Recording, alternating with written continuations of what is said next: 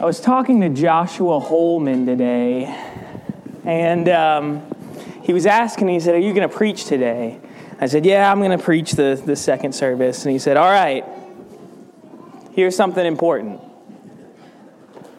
Don't preach long like my dad does.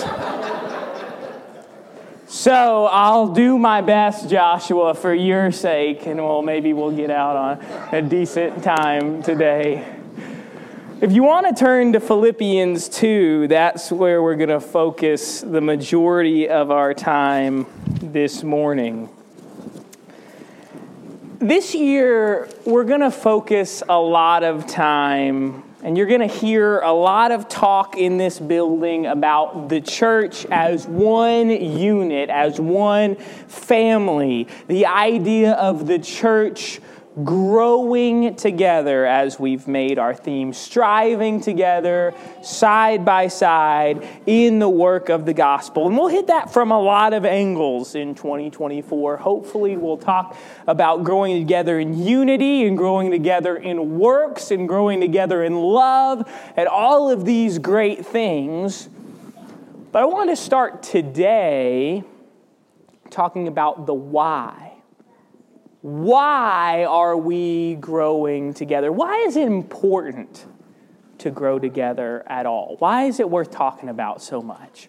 And so that's what we're going to do today. We're going to step back, and as we look at not Philippians 2, like my screen says, but Philippians 1, like we're actually going to be in today, we'll see Paul's going to tell us the importance of the church unit why we have the church at all, how important our work together is.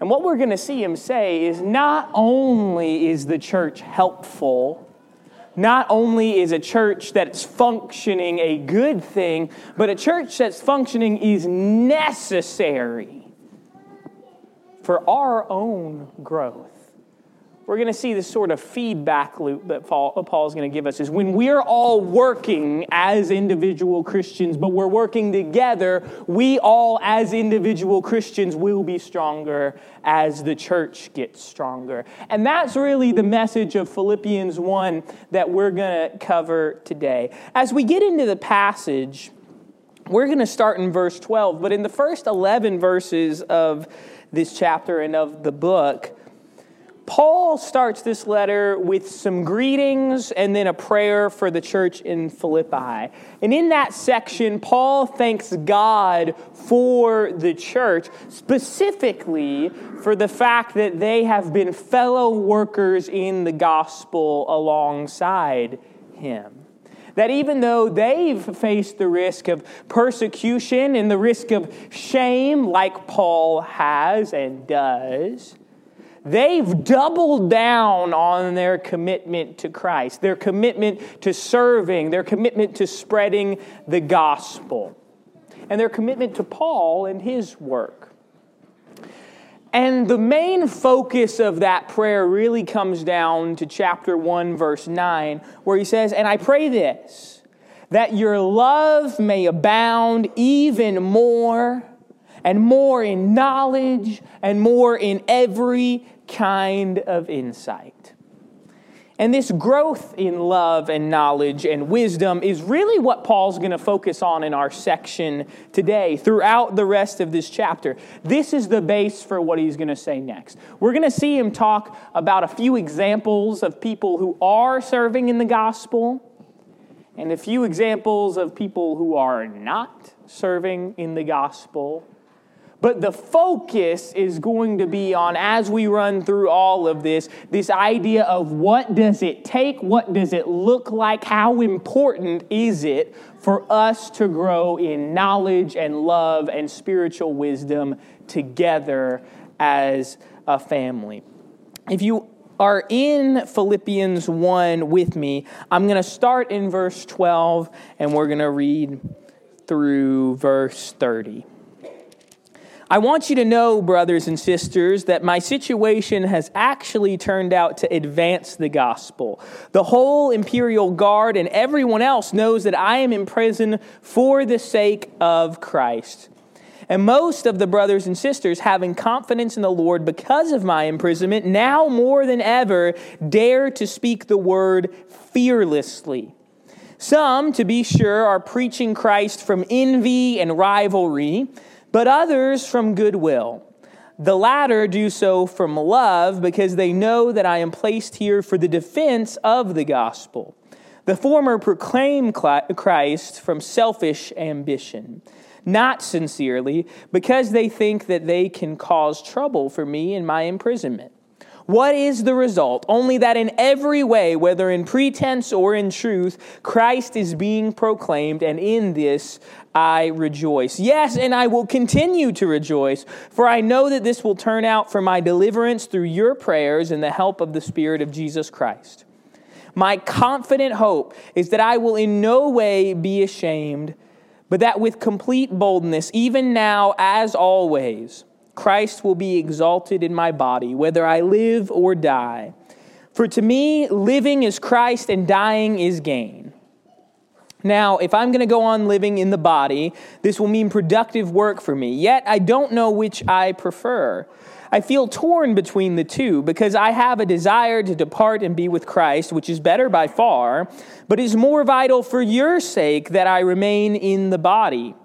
And since I am sure of this, I know that I will remain and continue with all of you for the sake of your progress and joy in the faith, so that you can be proud, so so that what you can be proud of may increase because of me in Christ Jesus when I come back to you. Only conduct yourselves in a manner worthy of the gospel of Christ. Whether I come and see you or whether I remain absent, uh, absent, I should hear that you are standing firm in one spirit, with one mind, by contending side by side for the faith of the gospel and by not being intimidated in any way by your opponents, for this is a sign of their destruction, but of your salvation, a sign which is from God, for it has been granted to you not only to believe in Christ, but also to suffer for him, since you are encountering the same conflict that you saw me face, and now hear that I am facing. So here we see Paul give this great message of unity in the Spirit of Christ a family, a church family. And we're going to see, like I said, we're going to see examples and we're going to see what that looks like today. And you're going to think, as you read along, I don't know that we look like that. I don't know that we've got that nailed down. And I'm going to tell you, we don't. There are parts of this that I think Fairview excels at, and there's parts of this that maybe we need some work on. And that's what we really want to focus on, not just today, but all year and hopefully even further on as we go, is the fact that we will all be stronger when we have this mindset that Paul talks about today in Philippians 1. The first thing I want to do is really look closer at these bad examples that Paul gives, because that's what he starts with. He starts about talking from situation, but talking about these bad examples of people that look like from the outside they're doing all the right things, but their heart is not in the right place. So we're going to look at verses 12 through 18 again. I want you to know, brothers and sisters, that my situation has actually turned out to advance the gospel. The whole imperial guard and everyone else knows that I'm in prison for the sake of Christ, and most of the brothers and sisters, having confidence in the Lord because of my imprisonment, now more than ever dare to speak the word fearlessly. Some indeed preach Christ from envy and from rivalry but others from goodwill. The latter do it out of love, knowing that I am put here for the defense of the gospel. The former proclaim Christ out of selfish ambition, not sincerely, but thinking to afflict me in my imprisonment. What then? Only that in every way, whether in pretense or in truth, Christ is proclaimed, and in that I rejoice. So, Paul starts this section talking about his situation. And just to give you a little preview, it's bad. It's really bad. Paul is in prison for the sake of preaching the gospel of Jesus. And not only is he in prison, but as we'll see further on in the section, he's facing the prospect of death for preaching the gospel. And if that's not bad enough, it gets worse because what Paul goes on to talk about is how there are some seeing Paul in prison, they see an opportunity. An opportunity to preach the gospel, not for the sake of loving God, but for the sake of tearing down Paul and competing with him using his situation of being stuck in prison as a to poke fun at him and say, "Well, obviously he wasn't a true messenger of God, but I am, and you can trust what I have to say." So Paul has to sit in prison and watch these people down talk him, down talk his work, and he's helpless in that. And as it builds, and Paul describes these people, talking about them preaching in envy and pride and selfishness, you might really expect him to sort of lay into these guys. Like, Paul's going to really tell it how it is. He's going to talk about how we should be rooting against these guys and how they're the worst. He doesn't do that. Now, he doesn't excuse their pride. He says they're doing it for the wrong reasons, but notice what he chooses to focus on instead. He focuses on that whether in pretense or in truth, Christ is proclaimed, and in that I rejoice. Like I said, Paul is not excusing these men. Paul tells it exactly how it is. They're not good people. They are selfish, they are prideful, they are envious, they are bitter. And yet, even through flawed people such as that, the gospel is being proclaimed.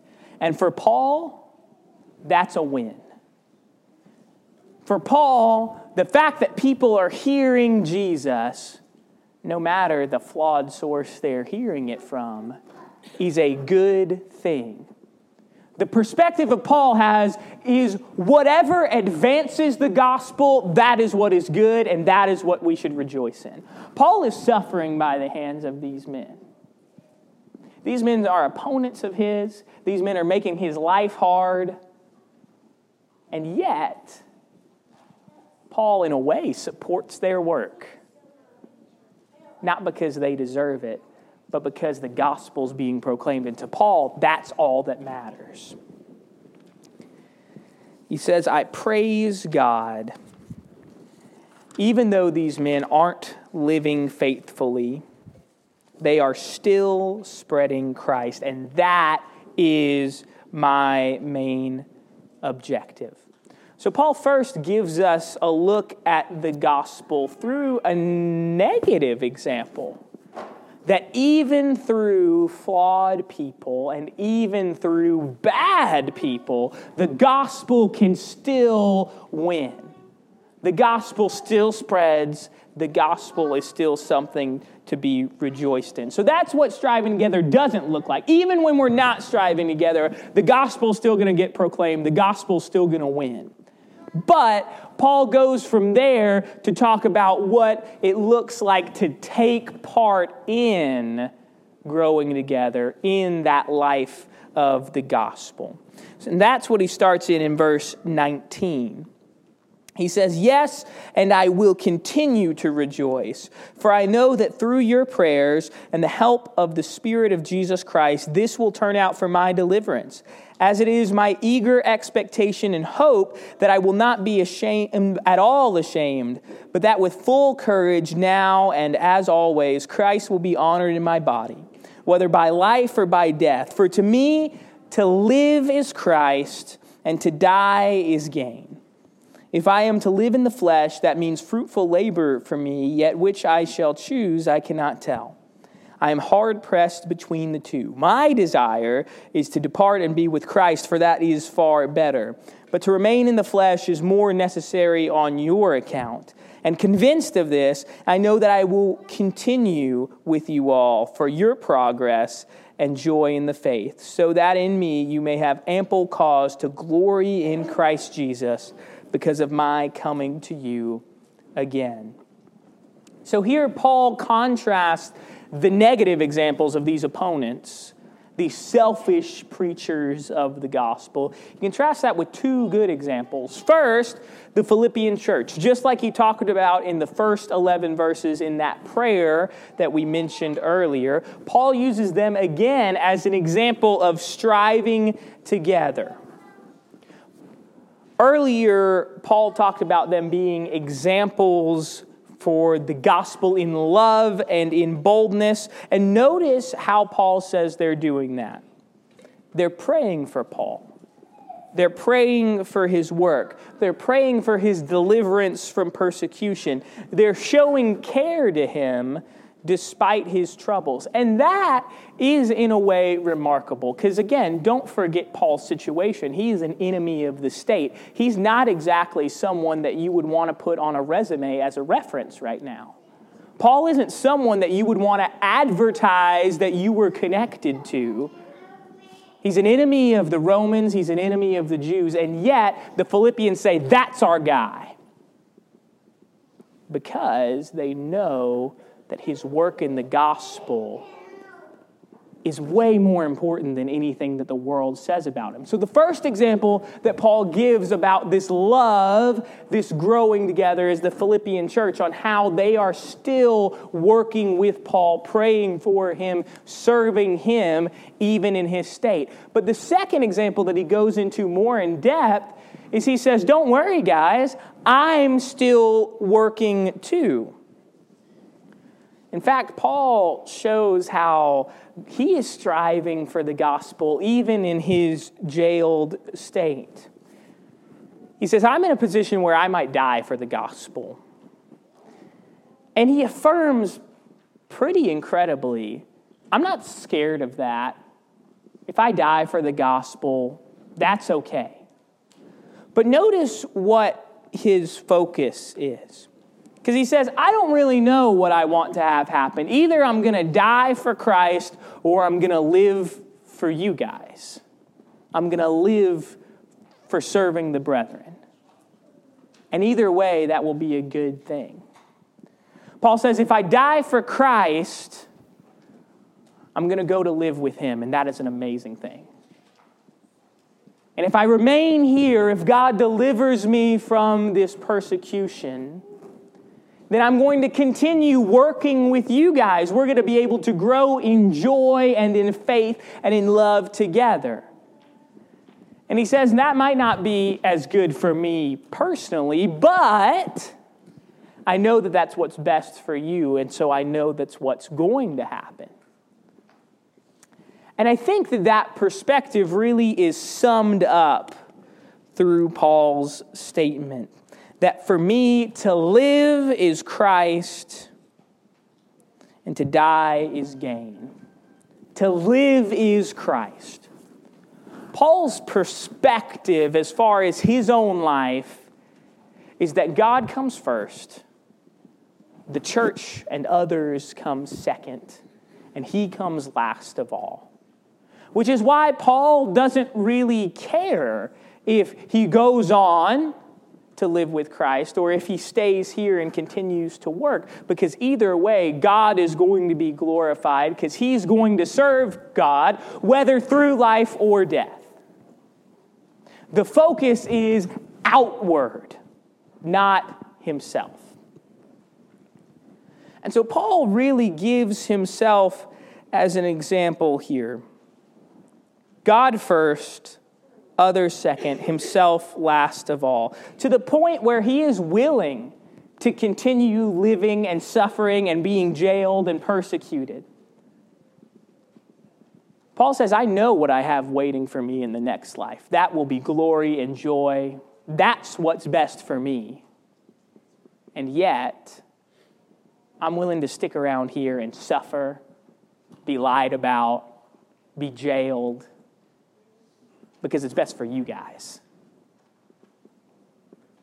I'm willing to do that because I'm going to, I've made the commitment to glorify God no matter what happens, even if it's not the best thing for me personally.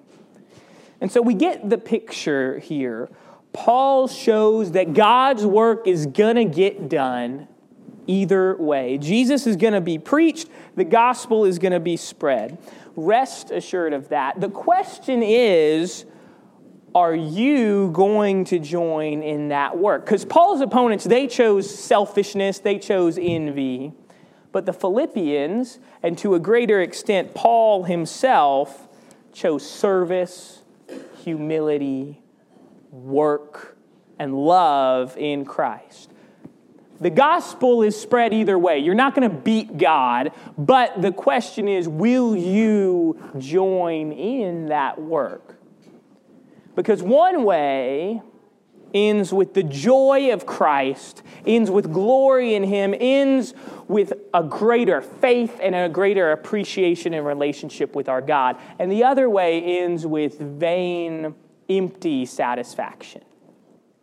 So Paul is really urging the Philippians to continue to join him in the work of the gospel and experience the joy and love of Christ as they serve others, to grow in the work for Christ.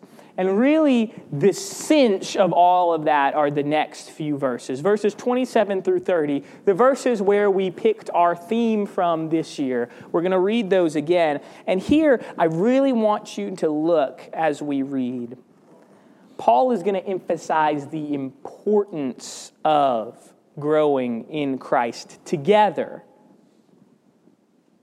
Let's start back in verse 27. Only conduct yourselves in a manner worthy of the gospel of Christ, so that whether I come and see you or whether I remain absent, I, I should hear that you are standing firm in one spirit, with one mind, contending side by side for the faith of the gospel and by not being intimidated in any way by your opponents, this is a sign of their destruction, but of your salvation, a sign which is from God. For it has been granted to you not only to believe in Christ, but also to suffer for him, since you are encountering the same conflict that you saw me face and now hear that I am facing. So here's the perspective of Paul. Paul talks a lot about the idea of spiritual warfare, the good versus the evil, and how that battle's constantly going on. And while he doesn't explicitly call it that in these verses, I think that that conflict is very much at the center of what he's talking about. He says there's two paths here there's the path of God, and there's the path of God's opponents. The path of God is always going to end in joy and love and success, and the path of God's opponents is going to end in destruction. Salvation versus destruction. That's the choice. And the question is where you're going to align yourself. We talked earlier during the Lord's Supper about the idea of partaking in a manner worthy, and I really appreciate those thoughts what it means to really devote yourself to the sacrifice of God. What it really means to devote yourself to being worthy. Not that we can ever attain that, but that we can strive for it. And notice that's really a very similar picture to what Paul picks up here. Again, in verse 27, conduct yourselves in a manner worthy of the gospel of Christ. A manner worthy of the gospel of Christ. That's what we're all striving for, right? We all want to be completely devoted to God. We all want to live in that manner worthy. Notice how Paul says you can do that. You want to live a life worthy of the gospel? Here's how you do it stand firm as a church family. stand firm together, side by side. Sometimes you'll hear people say, Yes, I believe in God, I'm a Christian, but I don't want to have anything to do with organized religion. I don't want to have anything to do with the church. Because my relationship with God is just between me and God. And to an extent, I see where that idea comes from. I mean, it is a very true statement that fact that I will stand on my own in the judgment day and you will stand on your own, and nothing that the preacher says or the elders say or your parents say changes your relationship with God. I get that. Christianity is based on our personal relationship with God. But I think when we simplify it down to just that, we miss what Paul talks about here. Paul shows God's plan is very clear. We need each other. We need the church. God gave us the church, and it is part of His gospel plan. Because we need to be strengthening and encouraging and serving each other. We need to bear each other's burdens, to strive together. That is the plan of God that growing together, serving each other, is a life worthy of the gospel. Because it's a very real, tangible way to show that you care about others and not yourself. It's a different perspective than I think what we have a lot. Paul shows here is God's plan. You want to really live worthy of the gospel, stop thinking about yourself. Stop it. Think about what you can do for the others here. Think about what you can do to help someone else grow in their faith. Think about what you can do to serve someone. That's the life worthy of the gospel. And notice why. Paul says that a united church will better resist our opponents. And I don't know specifically what Paul has in mind here. It's one of those that you can read a dozen commentaries and get about a dozen answers. In context, Paul seems to be talking about those same opponents that we talked about earlier the people that are going to use the gospel and twist it to be a selfish, prideful thing opponents of true worship. And I think that's one sense in which this is true. But as you get into chapter 2, and we'll read a few verses from there later, I think the point is also clear that we will better be able to resist temptation from our true opponent, the devil, when we are strong together.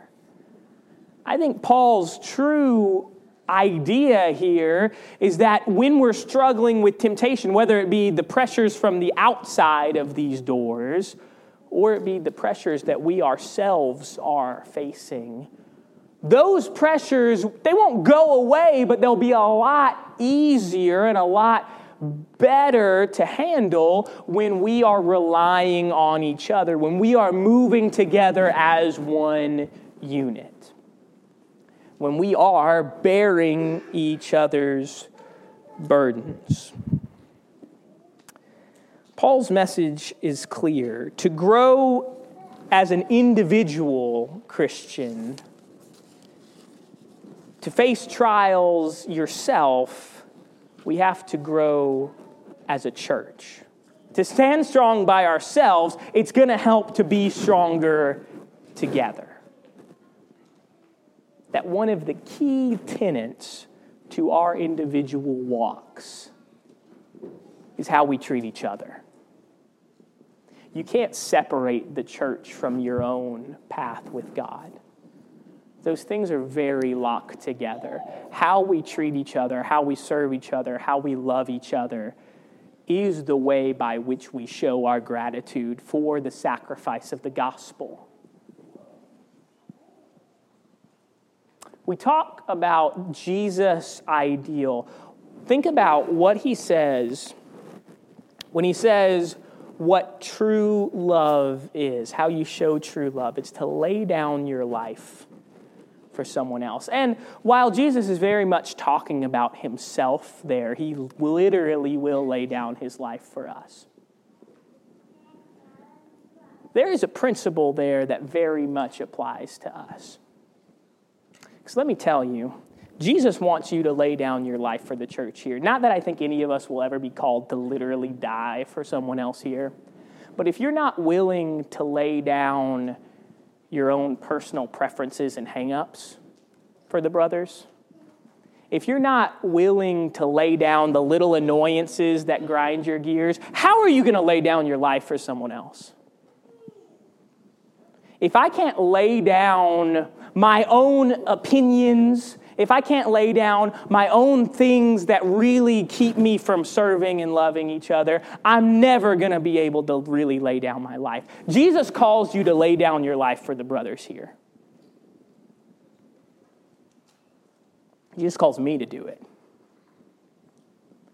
And let me tell you, I'm not doing it because I'm very good at making excuses of, well, I would serve Stephen today, but God, you should have heard what he said to me.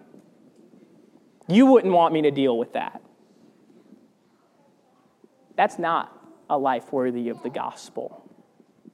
A life worthy of the gospel is this stop thinking about yourself. Stop thinking about how you can justify yourself. Stop thinking about how you can raise yourself above everyone else. And focus on serving. That's the path of Jesus. And that's how you can engage in this life worthy of the gospel. And Paul says when you do that, everything will be right in the end. You will experience a greater faith, a greater joy, a greater love for Jesus and from Jesus. But you have to put some elbow grease in first. You've got to live this life, and you will experience even greater perspective and joy in the gospel. That's the message of Philippians 1. We'll wrap it up real quick and we'll give it, I'll just let you guys have the lesson. We talked earlier, we, um, we read from 1 Kings 19. That was where the reading was today. In 1 Kings 19, Elijah's struggling, struggling to the point of being ready to die. He asks God, just take my life, I'm done. And the reason he does is because he feels alone. He feels isolated. He says, I'm serving, the God, I'm serving you, God, and no one else in the whole world is. I'm alone. And God says, You're not alone. God says there are still 7,000 who are still following me. And not only that, Elijah, but I'm going to send you Elisha. And he's going to be your friend and your successor in your work. God's message to Elijah is you're not alone. Connect with other people following me and get to work. And so for us, have you ever been burnt out as a Christian? You feel like you're looking around and there are so many people here that can do work, and it feels like I'm doing all of it. Maybe I feel like I'm the only one visiting, or I'm the only one serving, or I'm the only one working on Bible class or doing VBS or whatever it is. I'm alone here. And God's message to us is the same You're not alone. I have given you a family. Use the family you have and get to work together. Have you ever been really down when you're struggling in temptation and you feel like you're the only one? God's message is the same to you. You're not alone. Connect with the family I've given you and get to work. we absolutely need each other. Look at what Paul says in Philippians 2 that the church is supposed to look like. I'm just going to read the first five verses. Therefore, if there is any encouragement in Christ, if there is any comfort provided by love, any fellowship in the Spirit, any affection or mercy, complete my joy by being of the same mind having the same love, being united in spirit, and having one purpose. Don't be motivated by selfish ambition or vanity. Instead, each of you should, in humility, be moved to treat one another as more important than yourself.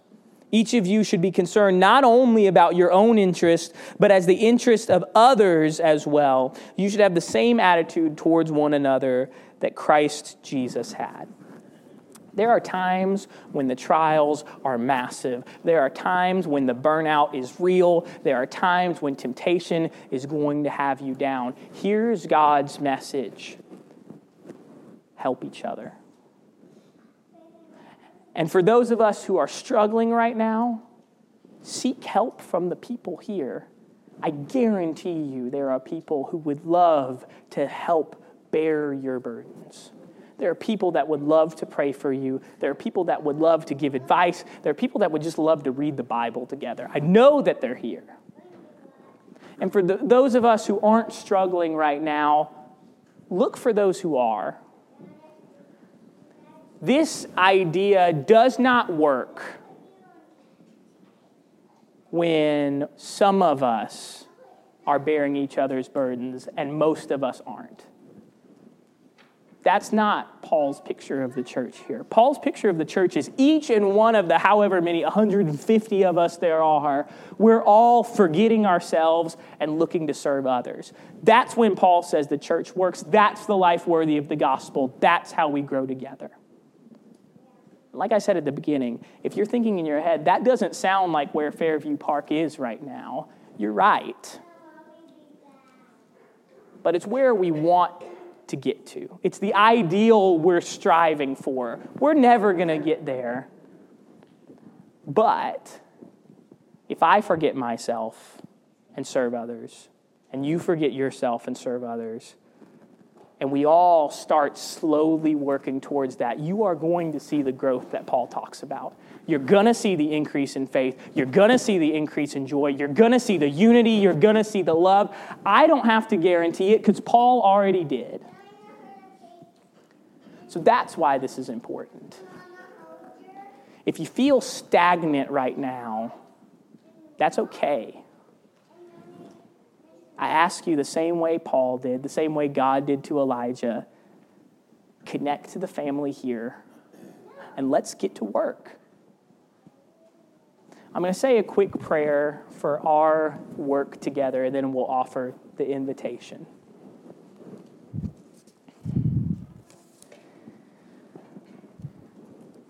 Father of lights, holy God, thank you for giving us this church, your people, this family, that we can strive in spirit together, that we can bear each other's burdens, that we can find the encouragement in Christ and comfort in love, that we can work for you and search for you. Father, right now, we don't feel like the family that the book of Philippians calls us to be. But we are working and we are striving to get there. And we ask that you see those efforts and that you bless them, that you help us to grow together as we ultimately grow toward you, so that we can increase in your love, in your faith, and in spiritual wisdom together. Help us to not be discouraged, but help us to keep working, to forget ourselves, and to serve others. All this we pray in your Son, whose spirit we imitate. Amen. As for the invitation, the family of God's people is a huge worldwide blessing. The fellowship of thousands of people across the world, all striving for that same purpose, all united in the same mind and the same spirit. It is a great blessing to know that no matter where you are in the world, you have family. But that's a blessing that only comes from a life lived in the gospel. And so, I ask you if you're not a part of that gospel family, it's time to think about it. You can repent of your sins. You can be baptized for the forgiveness of your sins. You can join God's path of blessings for you. But I think a lot more of us need to hear this invitation. If you are a member of that family and you feel like you've been dead weight, that's okay. We've all been there.